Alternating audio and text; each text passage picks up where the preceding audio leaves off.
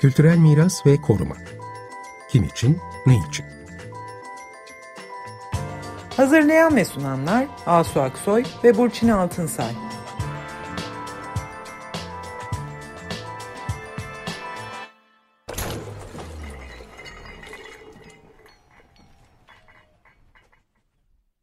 Merhabalar, iyi akşamlar. Ben Asu Aksoy. Merhabalar, ben Burçin Altınsay. Biz de programa Açık Radyo'nun, radyomuzun radyo günlerini kutlayarak başlayalım. Geçen hafta Milli Sarayları konuşmuştuk. Bu kurumun tarihinde çok önemli bir yer tutmuş olan 1980'li yıllardan başlayarak 25 yıl boyunca çok önemli bir rol oynamış olan bir kişiyle özel bir söyleşi yapmıştık. Prof. Dr. Metin Sözen'le. Bu söyleşinin ilk bölümünü geçen hafta yayınladık. Şimdi bu akşam da geçen hafta duyurduğumuz gibi bu çok özel söyleşinin devamını kaldığımız yerden yayınlıyoruz. Şunu söyleyeyim. Mesela tünel var ya Beylerbeyi'nde. O askeriyeden kapatılmış askerlik kısmı. Şimdi böyle olunca saraylara giriş anlamlı olmuyor. Şimdi yine aynısına döndüler mi bilmiyorum. İçi de parke döşedi zemini. Şimdi ne yapacağız? İki tane müthiş çeşme var. Aziz Deneme'nin iyi yapılarında. Acele ben artık programımız gereği haritada da gözüküyor. Oradan girip bahçeye giriyoruz. Bahçede gezip öbür taraftan çıkıyoruz. Bir sağlıklı hale geldi Beylerbeyi. Bir o yaya tüneli vardır Asu. Dinleyicilere de söyleyeyim. Beylerbeyi evet. Sarayı'ndan Boğaz'a çıkan. O askeriye bölgesinde kalmıştı. İşte o tekrar saraya tahsis edilip oradan geçiş açıldı değil mi hocam? Onu söylüyorsunuz. Evet ama ben gittikten sonra hemen değişen şeyler var. Şimdi tekrar orayı kapamışlar galiba. Evet, ben hiç gitmedim. Tabii şimdi de çok değerli arkadaşlarımız çalışıyorlar orada hala ama işte bu karşılıklı dinamik şey kesilince... Baştan kokar. Sizin orada yarattığınız o etkileşim, ustalarla mimarların etkileşimi. Bütünlüklü bakış kesinlikle, bir de. Evet, tam bir bütünlüklü bakış ve o sırada herkes geliyordu. Orada çalışmak önemli bir prestij sağlıyordu herkese. Rehberler oluştu, rehberler eğitildi, onlar gezdiriyor. Zaten bu çocuklarımız yaptı diyorduk. Bir dönem hocam hatırlıyorsanız bütün şantiyelerde kadınlar vardı, mimarlar vardı. Siz de onu biraz ayarlamıştınız gibi geliyor bana. Şimdi bizim o dönemdeki çalışma sistemimizde Çekirdek Vakfı'nı kurarken kamu, yerel, sivil, özel birlikteliği dedik. Evet, Çekirdek sizin önemli bir başka girişiminiz. Evet. O dönem oldu değil mi? Çekirdek galiba. Onu hatırla. Sonrası hemen. Çok da güzel insanlarımız yetişmişti. Siz bu işi kaç sene yaptınız Metin Hocam? Yani bu anlattığınız süreç kaç sene? Kaç? 25. 25. 5 tane Cumhurbaşkanı, 11 tane meclis başkanı çalıştı. Evet, hepsi elinizden geçmiş. Tabii çok bütünlüklü bir şey. Böylece milli saraylar oldu. Evet. Büyük bir kurum oldu. Her tarafta oturuluyor. Yani Aynalı Kavak Kasrı'nda mesela müzik aletleri sergisi vardı. Sonra buralar biraz böyle tekrar kapandı gibi oldu. Biliyor musunuz? Ben dolaştığı zaman çekinilirdi. Mesela Maslak Kasırları'da hastaneydi. Askeri hastane. Gide gele artık sizin hastane yapılıyormuş duydum falan diyerek. Albay mıydı başında doktor falan? Ne var hocam dedi. Hayır dedim. Onun bildiği yok tabii. Bizden size devredilmiş bir şey dedim. Fakat çok güzel projeyi ancak 1/3 yapabildim. Maslak Kasırları'ndaki projeniz neydi? Maslak Kasırları'nın restore edilmesi ve açılması. Abdülhamid dönemi şeyinde proje bir eskiz bulduk. Sonra projeye dönüşmüş malzeme bulduk. O malzemede Maslak Kasırları, Çadır Köşkü, oradaki birimler var. Ama esas alçağa doğru bir havuz var. Sera vardı değil mi hocam? Sera var. Halkımız görsün, o içindeki bitkileri görsün. Ondan sonra onu köşke bağladık, kapısını açıyorsun. Birdenbire serayı görüyorsun. Bir orta şalandan sonra açıyorsun, görüyorsun. Ama öyle bırakmışlar. Şimdi her şeyi biz yaptık zannetmesinler konuşmamızdan. Çünkü bir geçmiş olmalı, bir birikim olmalı. Bir de insan ögesini çalışanla çalışmayana ayıran bir sistem olmalı. Biz çocuklarımıza toz kondurmadık. İkincisi, hocalarımızı o kadar elesinde tutardık ki o da onun karşılığında kendi birikimini bize aktarırdı. Ben yine lafı benim projeme getireceğim hocam. Asıl sizin büyük proje oydu.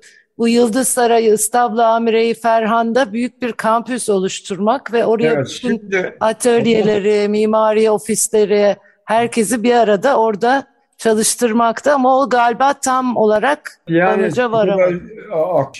Geldi ki senin, şimdi dolaşıyorum dedim ya, mesela gidiyorum Şere'nin önünde hasahırlar, Raimondo Darancan'ın yaptığı atların şeyi yer falan. Abdülhamid'in atları için çok güzel bir bina. Bir yüzbaşıyı görevlendirdiler. Onlar galiba Zincirlikuyu'ya gittiler. Biz hemen temizledik. Arkadaşlarımız da, çünkü bir de fotoğraf arşivlerini toparladık. Abdülhamid'in fotoğrafları. Evet. Sonra da ana binadan başka, şimdi inşaat duruyordur, bir amfi yaptık ahırın içine. Evet. Toplantılar orada. Dışarıya da açık konserler için falan. Tabii ahır binaları aslında yani yeniden kullanıma da uygun, atölye olarak kullanmaya da uygundu. Çok hoş bir projeydi o. Ne kadar güzel oldu atölyeler. Atölyeleri biz gezilecek, görülecek, üretilecek yeri de gezdirecek. Yani o işine girilmez yerler gezilip görülebileceği, ustalara adlarıyla tanıtılabileceği. Saray kültürünün birebir orada izlenebileceği, öğrenileceği bir şey. Orası yani. O kadar şey ki gerçekten bir üniversite şeyi. Evet. Eğitim odaydı. Çünkü Topkapı Sarayı'nın planı burada 19. yüzyılda Dolmabahçe Sarayı'nda aynen uygulanmış. Ama dekorasyon vesairesi yüzyılın. Bundan şunu kastediyorum. Dış kapıdan giriyorsunuz. İşte sağında solunda orada çalışanların bürosu. Sonra ikinci bir avluya geliyorsunuz. Bu Abdülmecid'in çok önem verdiği. Sonra Dolmabahçe Sarayı'nda içeride de Osmanlı döneminin bürokrasi oturuyor. Ve harem dairesi vesaire. Şimdi harem dairesi belki de tek onu yapsaydım yeterdi. Çünkü Yıldız Sarayı'ndaki baskın sırasında çok mobilya, çok şey parçalanmış maalesef. O kırıklar, dökükler saraya gelmiş. Gelen parçaları atölyeleri hazır ettiğim için, marangoz atölyesi, kurşun atölyesi, şu atölyesi, bu atölyesi, mobilyaları onardık. Ama ne kadar büyük o harem dairesi. Korkunç. Ve de kayıtlardan neyin neler dedi öğrenmeye başladık. O kayıtlara göre de hiçbir şey yoktu. Öyle mi? Tabii. Biz oraya ait olduğunu anladıklarımızı şey ettiğimizde, en bakımlı yer olması. Ne göreceksiniz? Bahçesini de, yani bahçeleri beraberinde onarım, beraberinde fonksiyonuna uygun donatım şeklinde götürdük. Sonuç olarak sizin çalıştığınız, yani Dolmabahçe Sarayı'nda çalıştınız, Yıldız Sarayı'nda galiba çalıştınız, Beylerbeyi Sarayı'nda çalıştınız. 8 tane saray ve köşk var. Sadece onlar değil. O dönemde hangileri üzerinde? Hepsi, hemen hemen hepsinde çalıştı. Hepsi, evet. Mesela İhlamur Kasrı. Avlusunda taş yığını vardı İhlamur'un. Kapılar kilitlenmişti. Bir de büro binası vardı. Ben o mahalledeki çocukların orada gelip bale, şu, bu dersler görmesini istedim. Mahalle çocuklarına. Mahalle çok birimdir çünkü. Ağaçları kırıyordu. O zaman felaket olacaktı. Biz yapıyoruz, ağaçları kırıyor. Ağaçlar da çok önemli. Ihlamur Kasrı. Şimdi böyle olunca hemen bizim ziraat mühendisi enjekte yaptı. Çünkü binalarından sızan sular çürütüyor ağaçları, kökleri. Onun üzerine Hortumlarla çok derine inildi. Temiz su verilmeye başlandı. Ağaçlar kendine geldi, çok güzel. Şimdi çocuklar için yaptığımız yerde annesi orada oturuyor, bekliyor. Çocuğu da orada sanat kültür dersleri görüyor. Hı hı. Çünkü orası mahalle. Oraya göre yapacaksın. Modern müzecilik uygulaması yapmışsınız hakikaten, mahallesiyle, çocuklarıyla. Yani hepsini kapsayan böyle bir müzecilik yönetimi bu.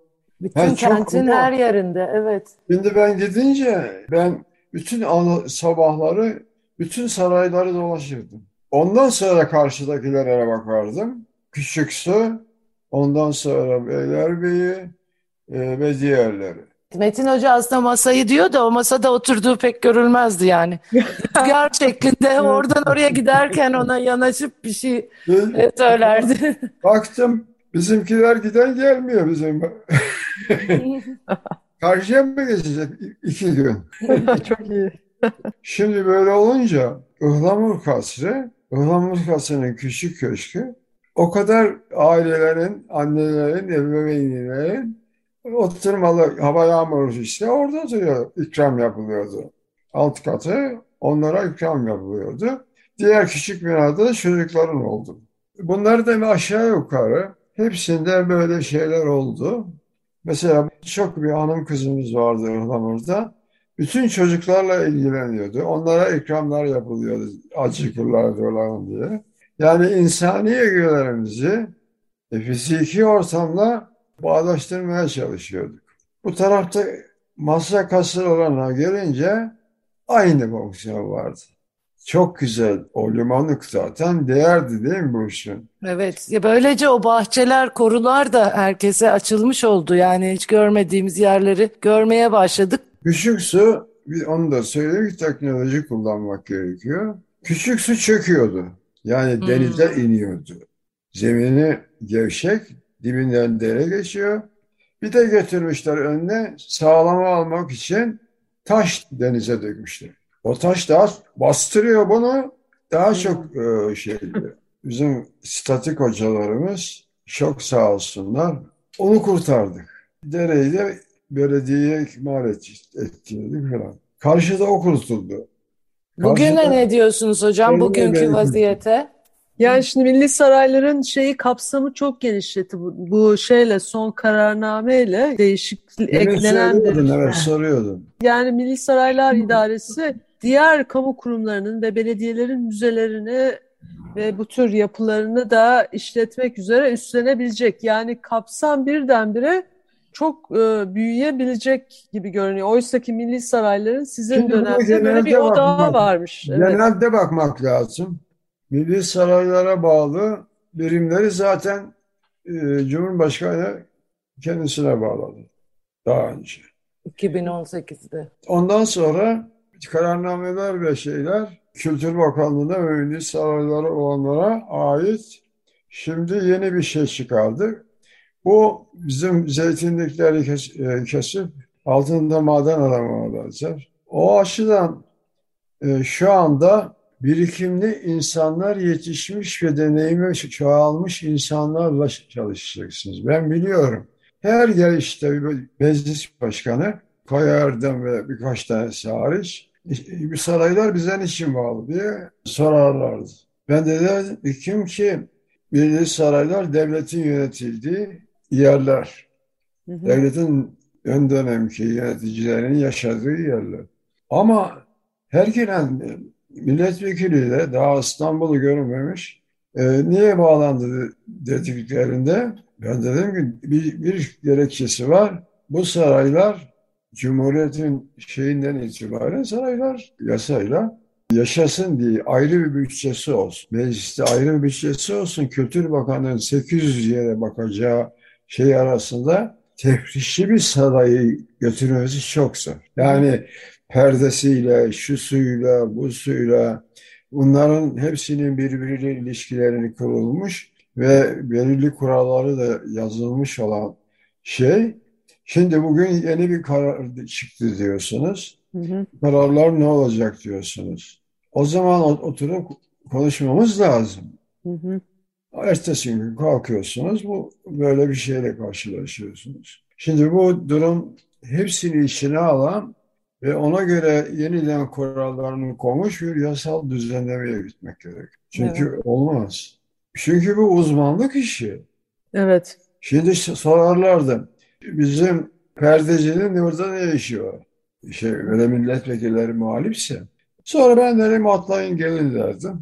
Yani altyapısı bilinmeden, buradaki işlerin ne olduğu bilinmeden böyle her şeyi bir yere bağlamak ve bir yönetim altına almak. Yok, çok bir anda olmaz. Çok hazırlık gerekiyor. Benim takıldığım nokta bu. Saymadım. Yalama Köşkü. Hem milletvekillerinin gelip dinlendikleri yer, hem çevresini düzenledik, hem Atatürk'ün köşkünü. Doğruya Köşkü. Evet. Yani onun her biri aynı adla küçük kasır, köşk diye geçiyor ama her birinin fonksiyonu, her birinin farklılıkları var. Evet, tabii. Şimdi hepsini toptan gündeme alırsanız ve de bunu bilinçli ustalar, bilinçli öğretim üyeleri, bilinçli uzmanlar, dış dünyadan yardıma geleceklerle beraber düşüneceksiniz. Tabii. Evet, amaç korumak ve sürdürmek olunca öyle düşünmek gerekiyor tabii. Şimdi ne olacak? Türkiye'de yeni bir şey çıkacak. Bu kararname çıktı. Şimdi yeni öğrendim. İşte vakıflar getirdiler, şeye bağladılar. Bağdaşmaları çok kolay değil. Hı-hı. Şimdi bu bakımdan tarihi eser, yattım kalktım oldu olmaz. Evet, güzel söylediniz.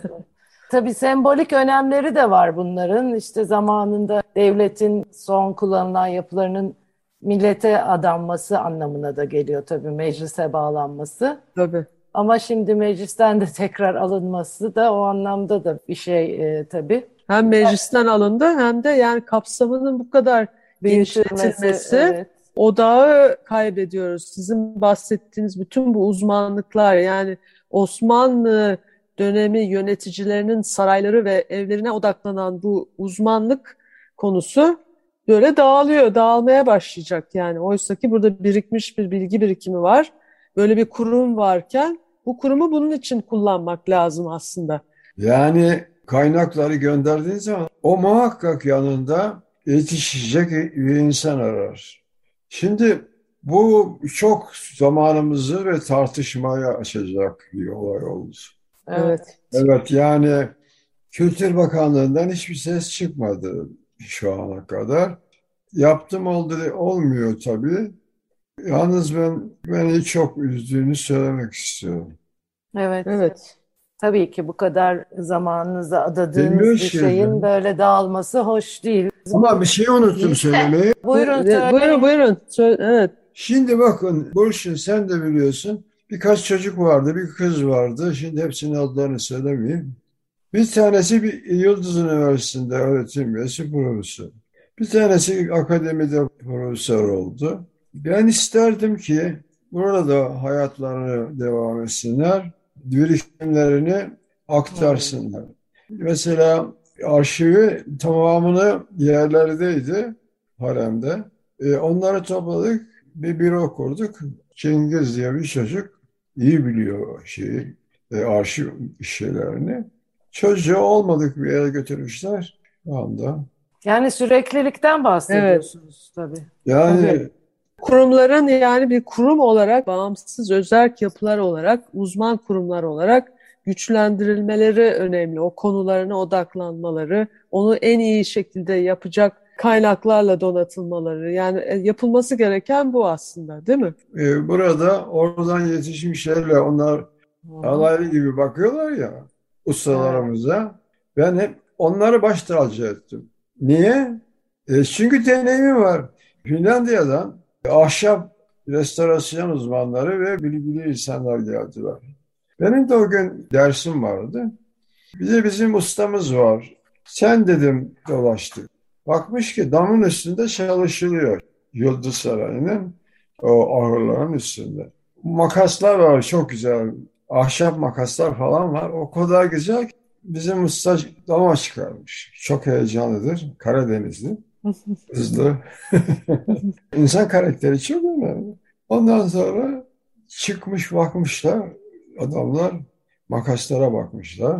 Bunun restorasyon şekline bakmışlar. Sonra giderken geldiler, tebrik ettiler. Yani dedim, beni tebrik etmiyor, bizim ustalar işte. Yani kısacası herkesin malıdır. Kentin noktaları bunlar. Bunlar Ankara'dan gelecek uzmanlara veya değil.